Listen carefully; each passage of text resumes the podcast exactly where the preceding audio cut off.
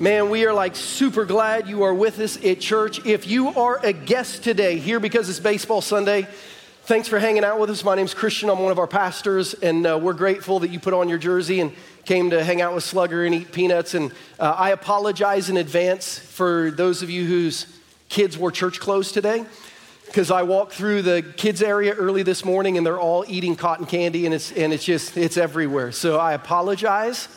Um, our kids director is Heidi Bailey. Her email is hbailey, takethejourney.cc. We'll, we'll pay for your dry cleaning if, uh, if it's necessary, if they wore their Easter outfit um, a week early, so we can get you ready for next week. Hey, we're in Matthew chapter 20. So every Sunday at our church, we do a little Bible study. We believe the Bible is the Word of God for the people of God, that it tells us the will of God and the purpose of God for our lives. So every Sunday we open it and we just try to learn what Jesus said. His friend Matthew wrote a book about his life, his ministry, his teaching.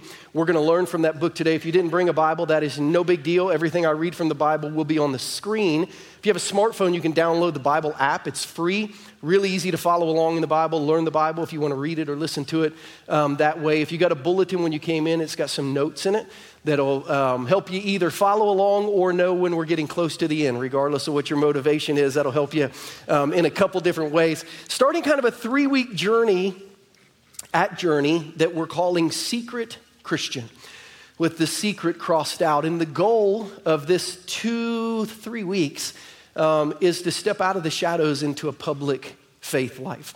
Next week on Easter, I'll be preaching about two secret Christians a guy named Joseph of Arimathea, a guy named Nicodemus, who were followers of Jesus, but they didn't want anyone to know. They didn't want Jesus to tell anyone um, because it would have made their lives more difficult.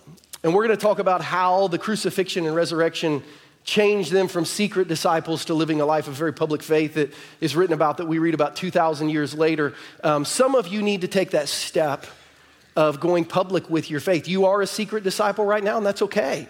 Joseph of Arimathea was, Nicodemus was for probably a period of three years, but at some point, you got to step out and say, hey, I, like I'm with Jesus. So that's our goal this next two or three weeks. Um, our Easter week and Easter emphasis sets up this way. This Wednesday, we will have our first Wednesday of fasting and prayer. For those of you new to church, fasting is not eating food for a set amount of time so that you can focus on spiritual things. This year, the first Wednesday of every month, we're having a daylight fast for our church. For those participating, that this week will be from 6:57 a.m. to 7:46 p.m. It's a long one. Um, so you might want to get up and have breakfast really early before the day starts. Um, and we just use every time our stomach growls to remind ourselves how hungry we are for Jesus, how much we need him. It allows us to pray a little more spiritually focused. We'll pray as a congregation from 6:30 to 7:30 here. Uh, we'll worship a little bit, have a prayer outline. We're actually going to be giving you a Seder, which is the Passover meal a prayer outline to pray through um, with you as a couple, um, as a family. Um, and, then, and then we'll be done. We have six Easter services Friday. Friday, Saturday, and Sunday. They're all the exact same service. We're asking most of the people in our church, if you can, to come Friday, Saturday, or to the early one on Sunday. Um, you and I both know that there are thousands of people in our community who have not been to church yet in 2023 who will come Easter Sunday because it's Easter Sunday. And then they won't come again until Christmas because it's Christmas. They are all going to come to the last two services on Sunday morning. So if you want to invo- eh, avoid a, like a huge crowd who doesn't know the parking lot, who doesn't know how to check their kids in and out, and, and a little bit of chaos, um, those first ones might help you. And that allows us as a church to say to those people in the community who are only planning to come on Easter, we see you. We plan for you to be here. We want you to come. We'd like you to come more than twice a year. Um, so you might be able to serve our community by doing that. But then on April 16th, we kind of finish, put our stamp on this secret Christian series with what we're calling a Sunday of baptism and barbecue. So after our 1030 service, we're going to have a huge cookout. We have three baptism tanks, one for kids, one for students, one for adults, and we're praying that dozens and dozens of people will take their public step of identifying with Jesus and say, I'm with Jesus. Secret no longer. I love Jesus and I'm with him. I'll let you know how you can do that by the end of the service if that's the next step that you need to take. Today in Matthew chapter 20, um, we begin a brand new series, and I've called today's devotional um, An Uphill Battle. Uh, if you study Greek mythology at all, there's a guy in Greek mythology named Sisyphus. And you might have heard of Sisyphus because he was the guy who was the king of what, what, what became a city called Corinth, who was punished by Hades in the underworld by making him push um, a big rock up a hill that as it got to the top would roll back down to him. That was his punishment for eternity, that he would spend his entire life pushing this rock uphill only to have it get to the top and roll back on him, and he would have to start again from the bottom. From that, our culture has created a term to describe hard things as an uphill battle.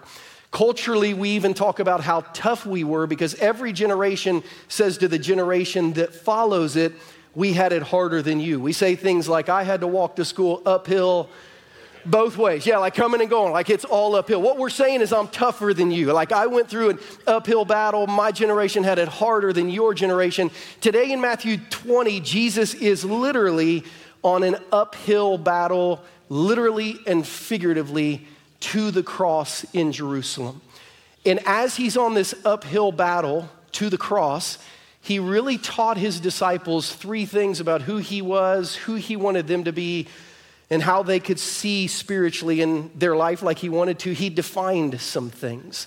So I'm going to try to, as we walk through today's text in Matthew 20, just point out the things that Jesus was defining. I'm going to start with number one. We'll kind of read the chapter as we go along. We're going to see that Jesus was defining his spiritual mission to his disciples. He was defining, number one, the mission that he was on. In Matthew chapter 20, verses 17 through 19, it says, Now Jesus was going up to, somebody say up to. He's going up to, literally, Jerusalem. On the way, he took 12, uh, the 12 aside and he said to them, These are his 12 closest ministry associates, his disciples. Verse 18, we are going up to Jerusalem, and the Son of Man will be delivered over to the chief priest and the teachers of the law. They will condemn him to death and will hand him over to the Gentiles to be mocked and flogged and crucified. On the third day, he will be raised to life.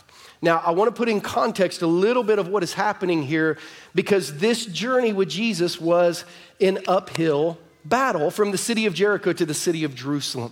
So I'm going to throw up a map that might be easiest to see on the side screens. And it's a map that shows the three pilgrimage routes that Jews would take when they walked from Galilee to Jerusalem. The white one in the middle was the shortest, it was the fastest. It ran through Samaria, so they hardly ever took that one because Jews and Samaritans hated each other. Jesus did take that one at one point, and he talked to the Samaritan woman at the well. The green one, um, interestingly enough, because it's an ancient route, if you went to Israel today and were in Galilee and put directions in your phone to get your rental car from Galilee to Jerusalem, it would take you along the green route. Um, I don't know why that line is green. I do know the international community built what they called a green line in Israel when they divided the state of Israel from the land of Palestine, the West Bank. They called that area the Green Line. That Green Line actually very closely traces today's West Bank. And if you rent a car in Israel, they don't want you to drive it in the West Bank. So they'll have you drive all the way around the country to come into Jerusalem, kind of from the Mediterranean Sea. Most of the people who were pilgrims traveling from north to south we actually drive the red route um, now on I 90, kind of through the West Bank. Uh, most would take the red route. We know that Jesus was on the red route because he'd been doing ministry in Perea, which was on the eastern side of the Jordan River, just across from Jericho. So we know that Jesus and his disciples crossed the Jordan River. They went to Jericho on the way to go to Jerusalem. Now, here's what's fascinating about this 1400 years earlier, a guy who had the exact same Hebrew name, a man we called Joshua, whose Hebrew name was Yeshua. Jesus' Hebrew name was Yeshua. A guy named Joshua crossed the Jordan River at the same spot, started in the same city, to do battle with the country so that the people of Israel that he was leading could have physical rest in the land of Israel. 1400 years later, 2000 years ago from today, Jesus would cross kind of that same path into Jericho. And he also was doing battle, but not so people could have physical rest in a geographic land, but so they could have spiritual rest in an eternal kingdom one day. So Jesus is walking this route to the cross. Jericho is a thousand feet below sea level. It's at the very northern edge of the Dead Sea, which is the lowest point on planet Earth. Jerusalem is 2,500 feet above sea level, which means this 15 mile route was 3,500 feet of elevation gain straight uphill. If you've ever driven it, your ears will pop going up or down because of the pressure as you go up and down on this road. And Jesus and his disciples literally were on an uphill climb from the city of Jericho to the city of Jerusalem. And here's what you need to know they were miserable.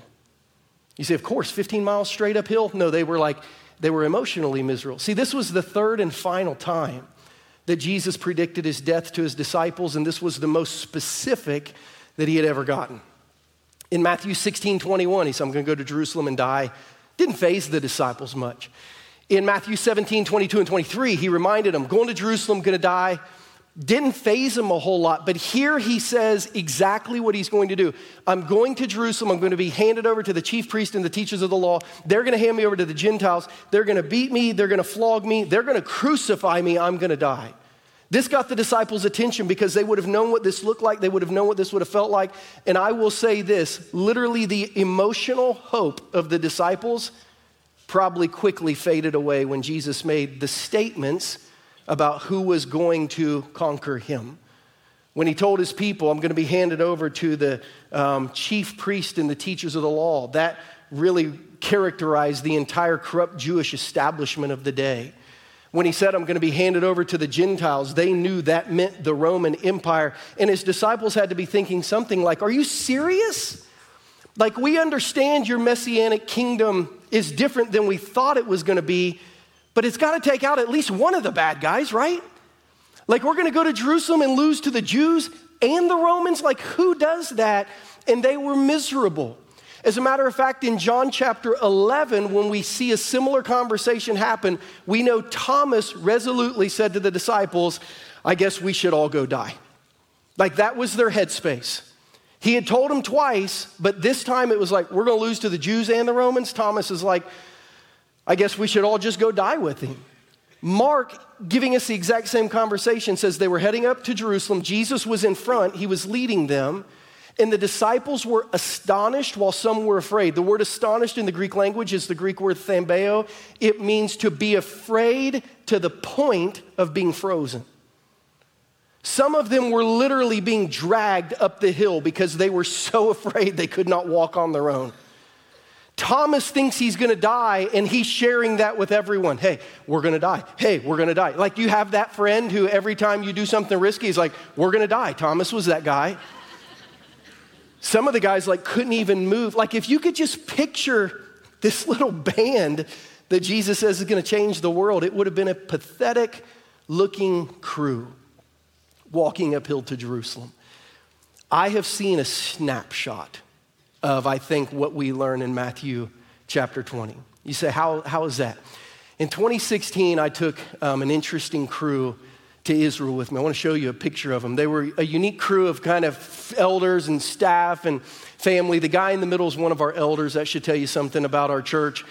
The guy with his tongue out is our pastor. That should tell you maybe something more um, about our church. And here's why this was an interesting trip to Israel. We'd gone to Israel three times to support our mission partners.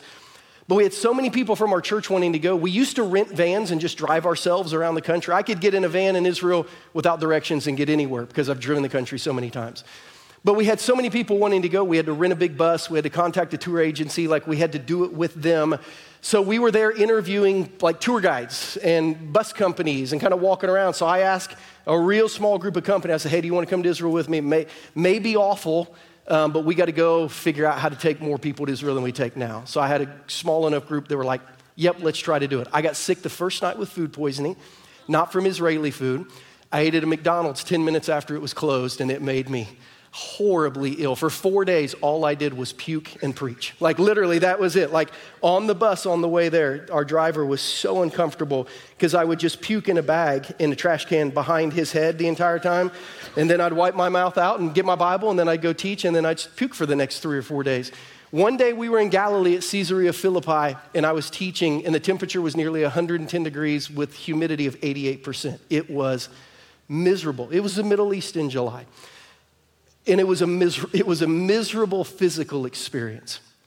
By the time we got to Jerusalem, they dropped us off at what's called the Dung Gate in Jerusalem, which is what you think it is. It was the old gate of the old city where, because everything flowed downhill, the dung would wash out of the city. It was the sewer gate, but that was the closest one to the western wall where we wanted to go and pray, the Wailing Wall. Maybe you've heard it called. And as we started walking into the city, we were going to go to the Wailing Wall, then we were going to kind of cut through the city and our bus was going to pick us up on the other side of the city. As we were walking in, there's security everywhere, and there's like, there's a backpack.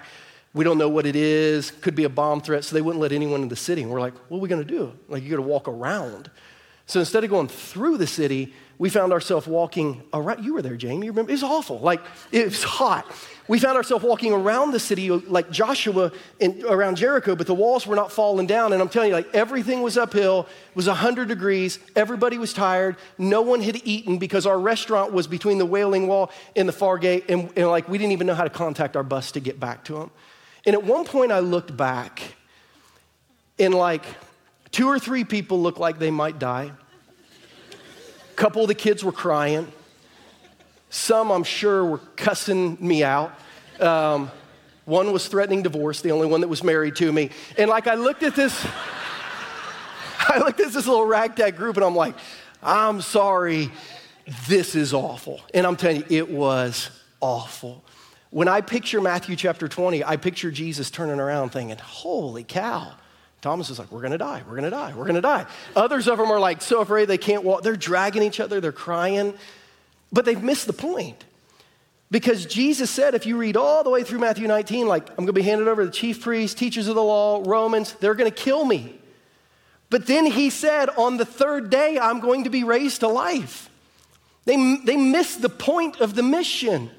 This is the thing that sets Jesus and Christianity apart from every other major world religion.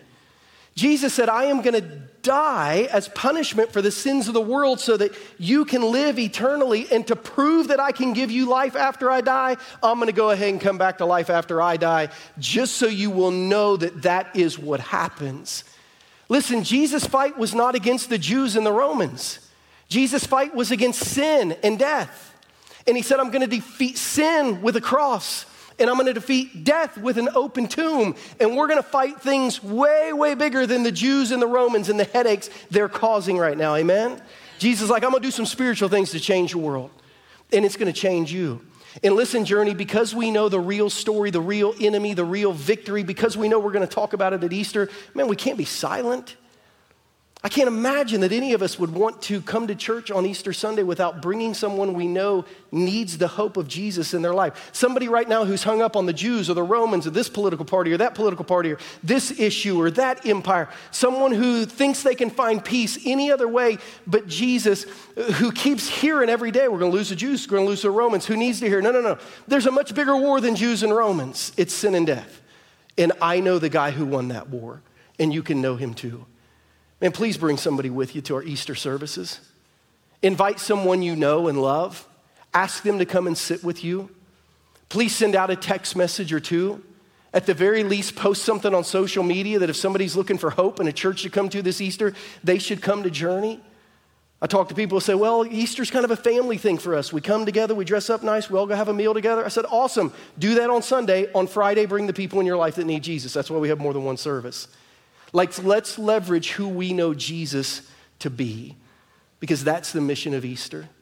It's interesting, Jesus and his disciples would head to Jerusalem to celebrate Passover, and it would be the last Passover ever needed.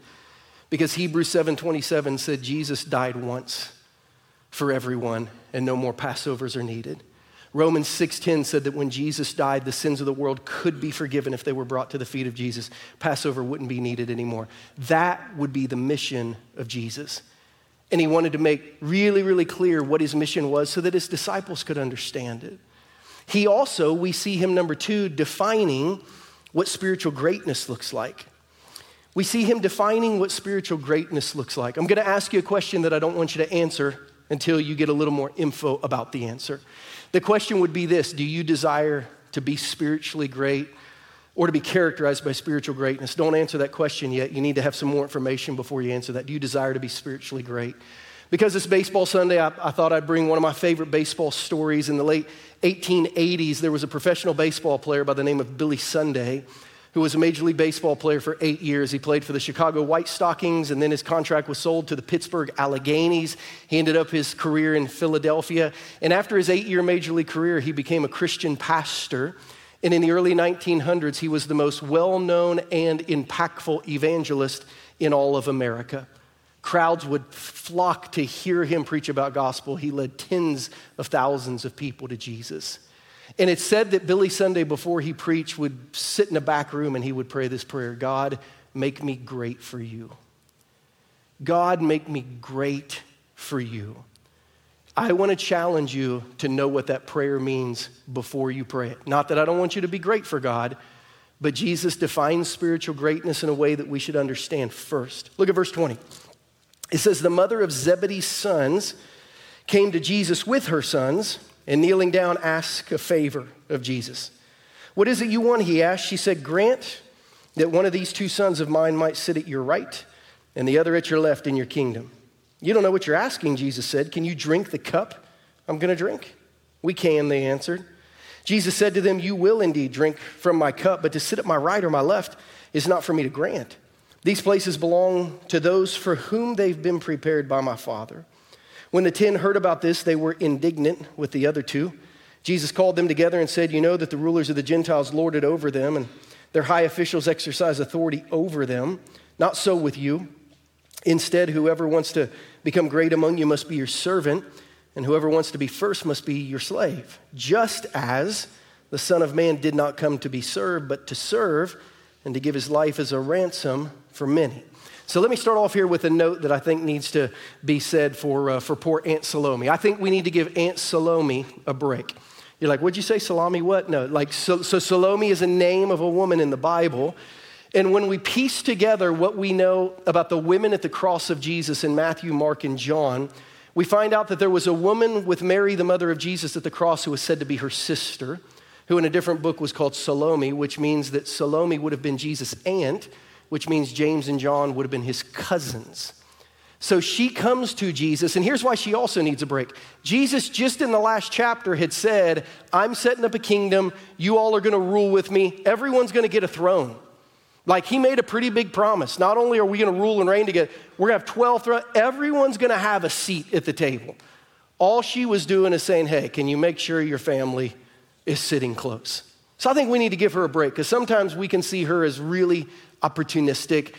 And I think she's doing probably what any aunt, mother might do at a family reunion when she's like, hey, if this is going to go down this way, like could, like, could you all sit together so like that we could get a good picture? Like, I don't know what she's asking, but like, she's asking a big thing.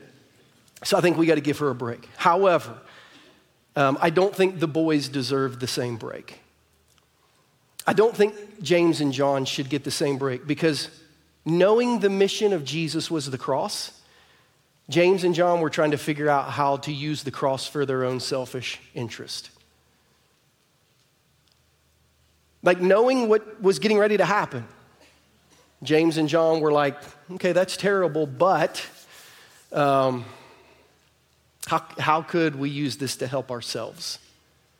It's hard for me to judge them because I do this too. And probably you do as well. As a matter of fact, for those of us who keep a prayer journal, I think if we looked at most of the things in our prayer journal, it's probably us trying to leverage Jesus to do things that are in our best interest. We usually pray for things that will help us and position us and serve us and make things better. So it's really hard. It's hard to judge them. Can't give them the benefit of the doubt, but it's like, I get it. And the disciples always did this. We hear in verse 24 that when the disciples found out what the brothers had asked, they were indignant that they had asked it. They weren't indignant at the question, they were just indignant that they had asked it first. Because in Mark chapter 9 in Caesarea Philippi, where, uh, you know, I had a puke fest at 110 degrees and at like 80 plus percent humidity, when Jesus told them there first he was going to die, the first conversation was, who should be in charge after he's gone? This is what the first thing the disciples thought. And then in Luke 22, it says, at the Last Supper, We'll end today's service by taking communion together, representing the Last Supper. At the Last Supper in Luke 22, the disciples are like, hey, so if this thing really goes south, who should be in charge? Like Jesus is stepping away from the table and they're trying to figure out which of us is going to like take over this thing. Like these disciples were continually selfishly interested. So Jesus called them out and he said, listen, you guys got to stop acting like the rulers of the Gentiles. Now, this was just an illustration of a picture of unspiritual leadership. What he was saying is, you have to quit jockeying for position. You have to quit using God for yourself. Like, this is what the rulers of the Gentiles do. He said they rule over people. In the Greek language, the word is katakureo, and it's a word that means to press down heavily upon. Jesus said, Most people are trying to figure out this what power do I have? What influence can I gain that I can use to make people serve my interest? This how unpeople, this how unspiritual people think. Unspiritual people are constantly thinking, what power do I have? What influence do I have to figure out how I get what I want? That's how unspiritual people think. Now, here's what's really bad. A lot of us think that way. Like, as a matter of fact, most of us have chosen our careers and our jobs that way. A lot of us make most of our decisions in the course of a week that way. How can I take the power and influence I have and figure out how to use that for me? Jesus said, that's what the, that, like, that's what unspiritual people do. He said, You're not going to be like that. And then he said this As disciples, you're not even going to have any earthly power or influence, but you will be able to gain spiritual power and spiritual influence by doing two things. And here's what you'll have to do you'll have to suffer and you'll have to be servants. So now that you know a little more, let me ask you the question do you, do you desire spiritual greatness? Because Jesus told these boys, He's like, you don't even know it yet, but you are going to be spiritually great. But it's not because of your power, and it's certainly not because of your influence. You're going to end up being used greatly by God because of how you suffer and how that suffering serves the kingdom. So let me ask you again do you want to be great spiritually? If it means you have to suffer, and suffering serves God's kingdom? because those were James and John's options. And Jesus said, You actually are going to suffer. I know you'll do this. James and John were the first and the last of the suffering disciples of the original group of 12, 11 who stayed with Jesus. James was the first of the 11 disciples to be martyred in Acts chapter 12. He was beheaded for telling people, no, Jesus really did die and raise again. At the very end of that line, after all the other disciples had died, the apostle John they attempted to martyr him in southwestern Turkey. Church history tells us they dipped his entire body in a, in a cauldron of boiling oil, thinking that it would kill him. And when he came up out of the oil, he was horribly disfigured, probably no hair left on his body. It's possible he couldn't even really see anymore, but he was alive. So they exiled him to the island of Patmos where all the prisoners lived and they let him die there. But Jesus had purpose for both of their suffering. In Acts chapter 12, when James was beheaded, his life was ended, but the church sprang out of Jerusalem into Judea, Samaria, the ends of the world. His suffering produced a global movement of Christianity.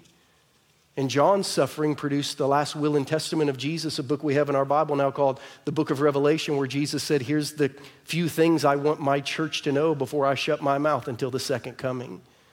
So God used both of their suffering mightily. Let me ask you a question. Have you allowed God to use your suffering yet?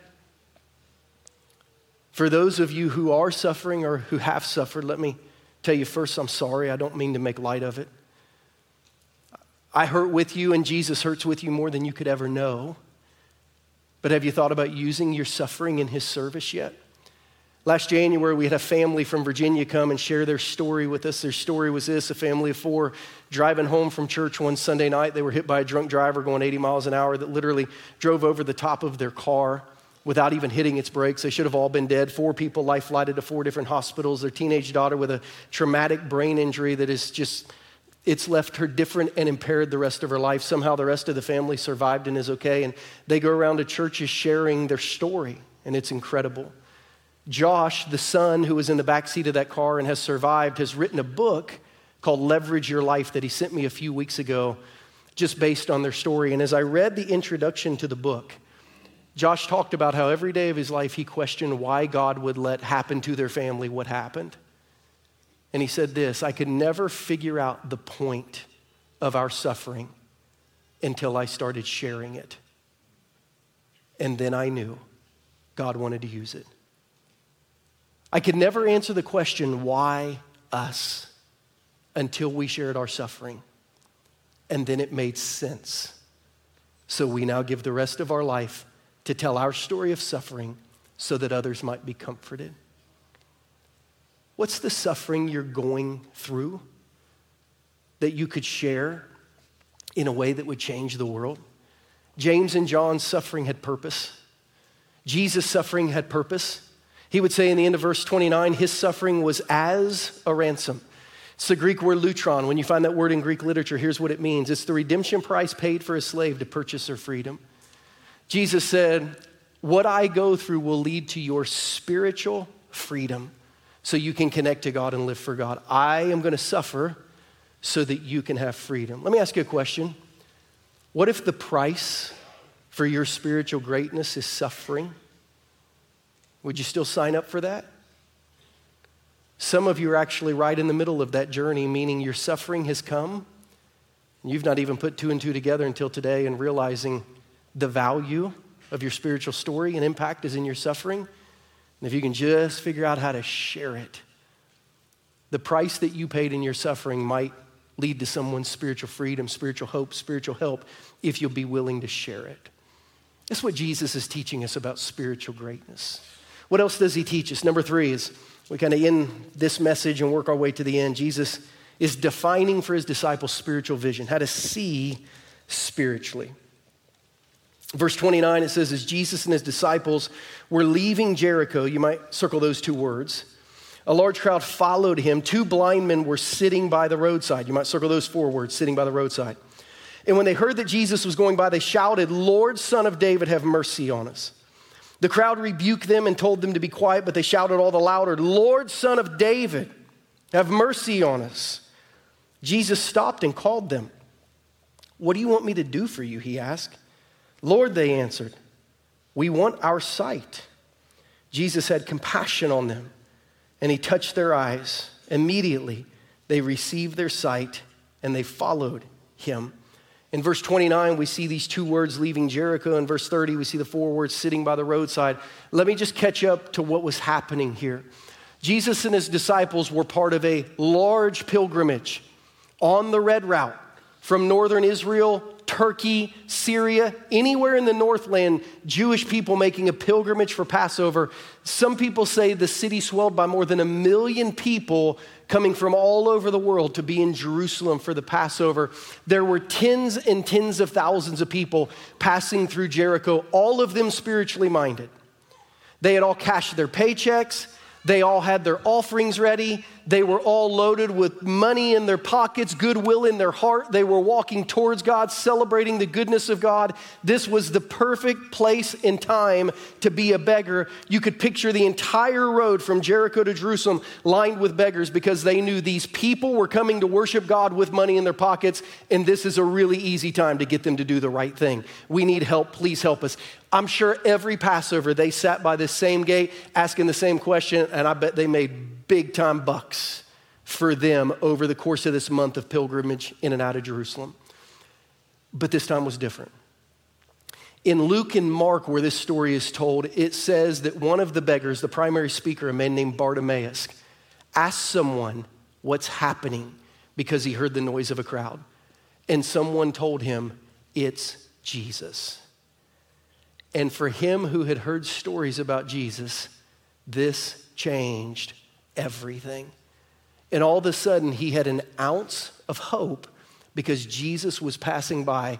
So the word that we see in our Bible is he started shouting. The Greek word for shout is spelled K R A Z O. What English word does that look like? Crazy, because that is the word we get the English word crazy from. It literally means to yell like an insane person. This guy was yelling like an insane person at Jesus.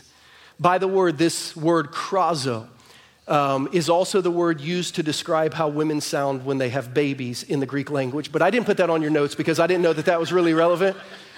And I don't know that any of our moms want to say, You say I sound like an insane person? I didn't say you sound like an insane person. I'm just saying in the Greek language, this is the word for what women sound like when they have babies. It's also used to describe shouting like a crazy person. So like those just those just go together. Um, so he's shouting Jesus, and they're like, "Be quiet." So he shouts even louder. I mean, this guy's crazy.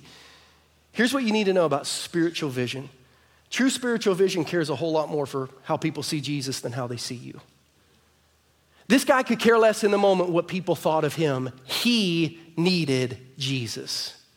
And what he needed people to understand was how much he needed Jesus, was relying on Jesus, thought of Jesus. The words Lord, Son of David. Lord is a word that means master. Son of David means he thought he was the Jewish Messiah. I mean, the theology and the surrender in this statement. This guy shouting like crazy, Jesus.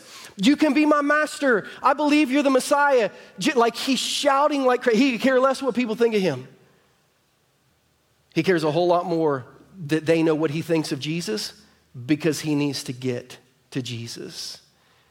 This series, Secret Christian, describes many people who have a time in their faith walk where they love Jesus deeply, but they are bothered by what others might think of that. So their faith is not just personal, it's, it's private.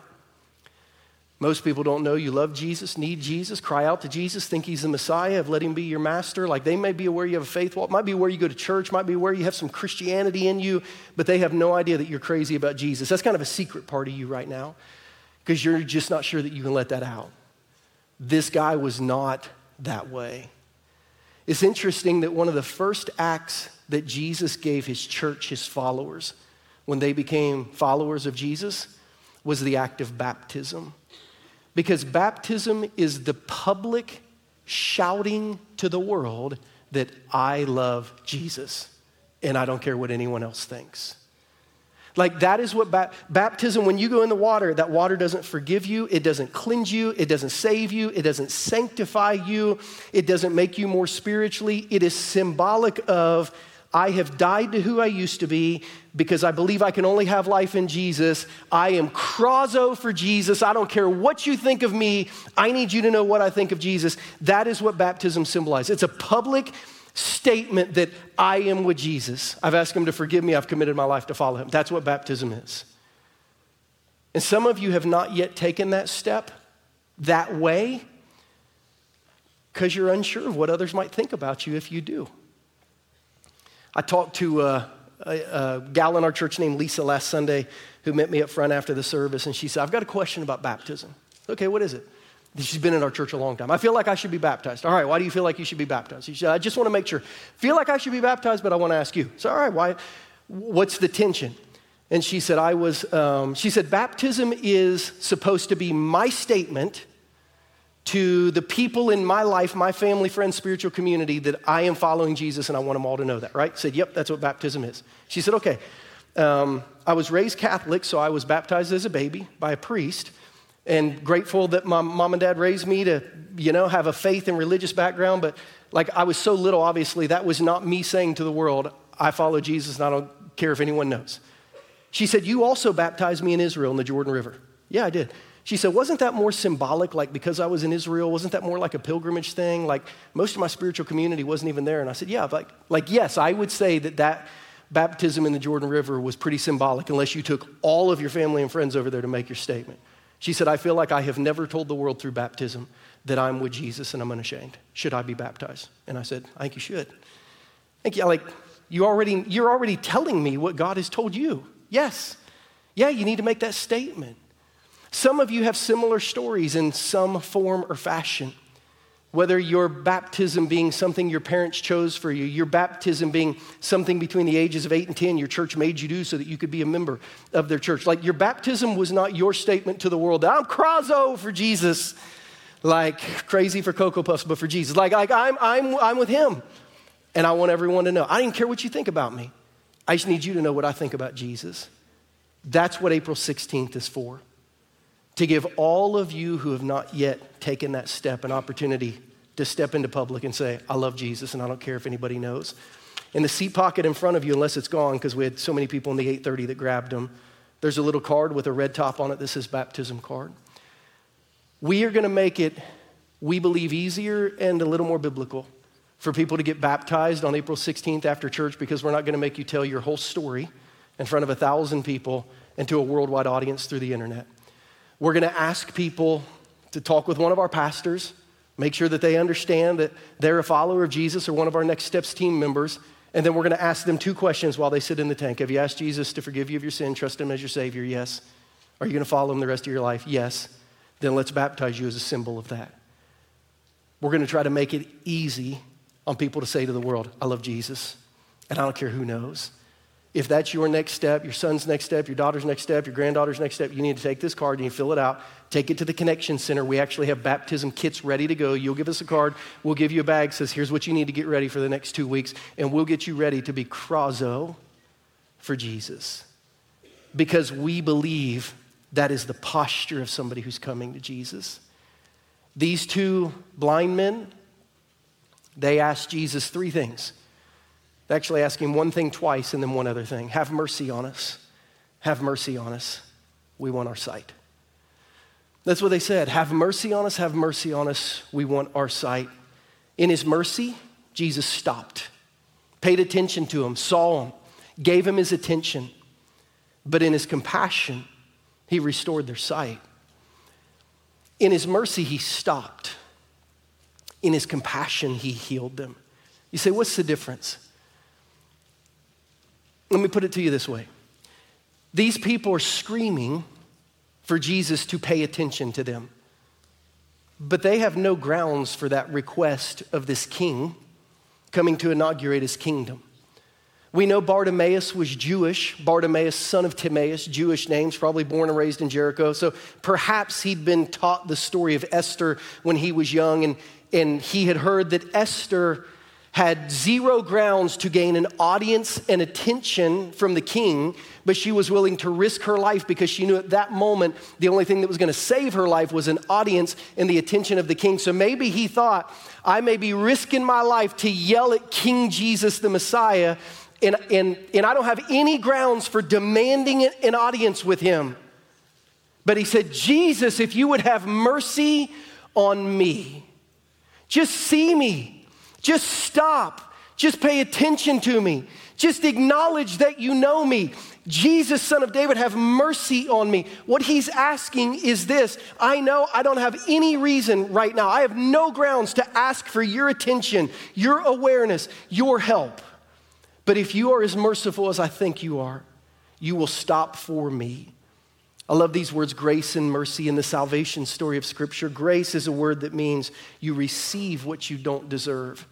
Mercy is a word meaning you do not receive what you do deserve.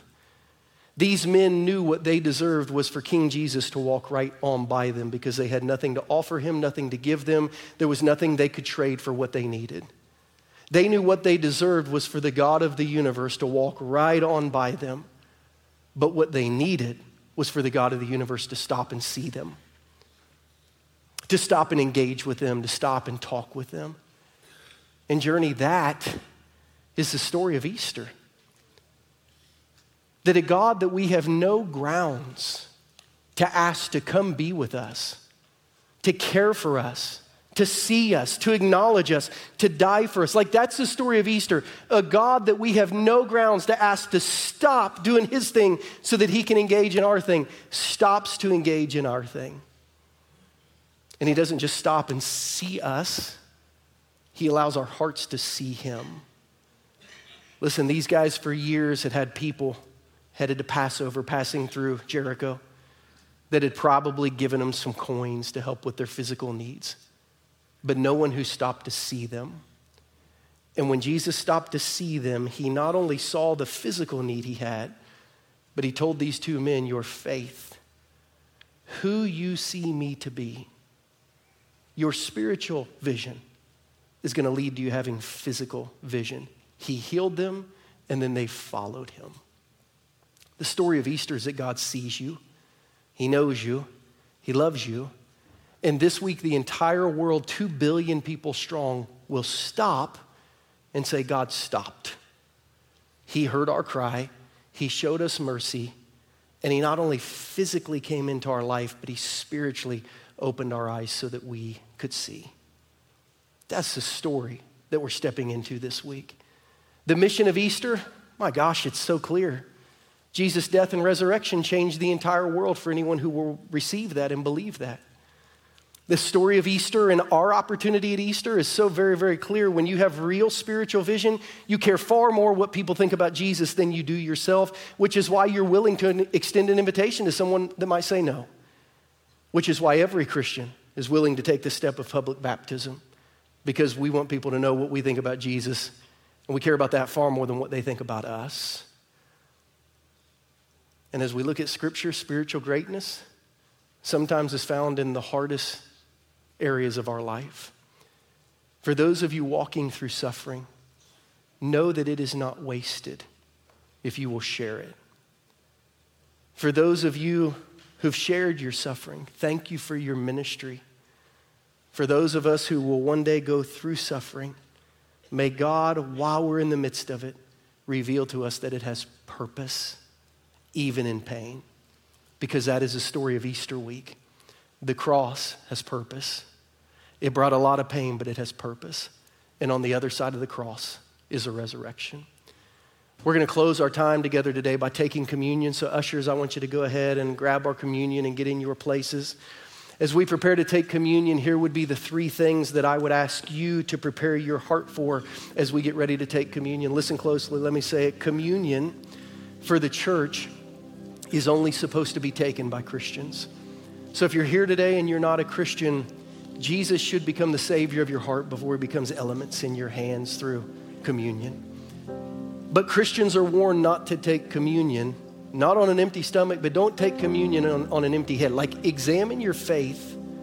And if there's anything in your relationship with God that needs to be dealt with, do that before you really acknowledge the crucifixion of Jesus, or you're basically saying, I'm living however I want, and I'm just going to use the crucifixion for my own selfish interest.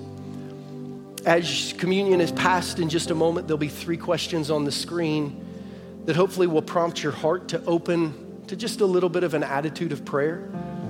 The first will deal with this where right now in your heart, where or who are you aware of that has caused you to just kind of cower in faith? It is the secret area of your faith. And what is God saying to you today about having some courage to step into that? Just be honest as you think through that over the course of 60 seconds. The second question might ask you about suffering and how you have allowed God to Use your suffering in service to Him and His kingdom. The third question will have to do with people in your life that need Jesus because He's the only answer. That you might pray God will begin to work on their hearts so as you invite them to our Easter services, they'll be willing to come. I'll pray, and then our ushers are going to pass the communion. There'll be a little two in one packet for those of you who are brand new. We'll let everyone in the room be served, and then I'll come back at the end and lead us through communion. And then you get to be a part of a very special commissioning again today. As many of you know, when Russia invaded Ukraine um, last year, thousands, tens of thousands of Ukrainian people were displaced. A group of several dozen families who work with the Fellowship of Christian Athletes were in uh, the United States at a conference when war broke out, and most of them have still not returned yet. Many of them made journey their home as they came back to Kansas City. One of those couples today we will be praying over as they head back to Europe, not yet able to go to Ukraine, but as they go back to Armenia and get a little closer and transfer their ministry that was in Ukraine and has been brought to America back to the edge of Ukraine, praying that God will reunite them with family and friends and ministry. So you get to be a part of a special commissioning service for a group that has become a part of Journey, and now we are sending back to Europe as missionaries.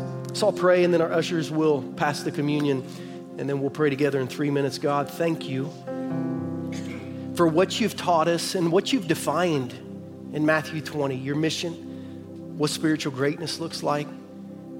God, what spiritual vision looks like.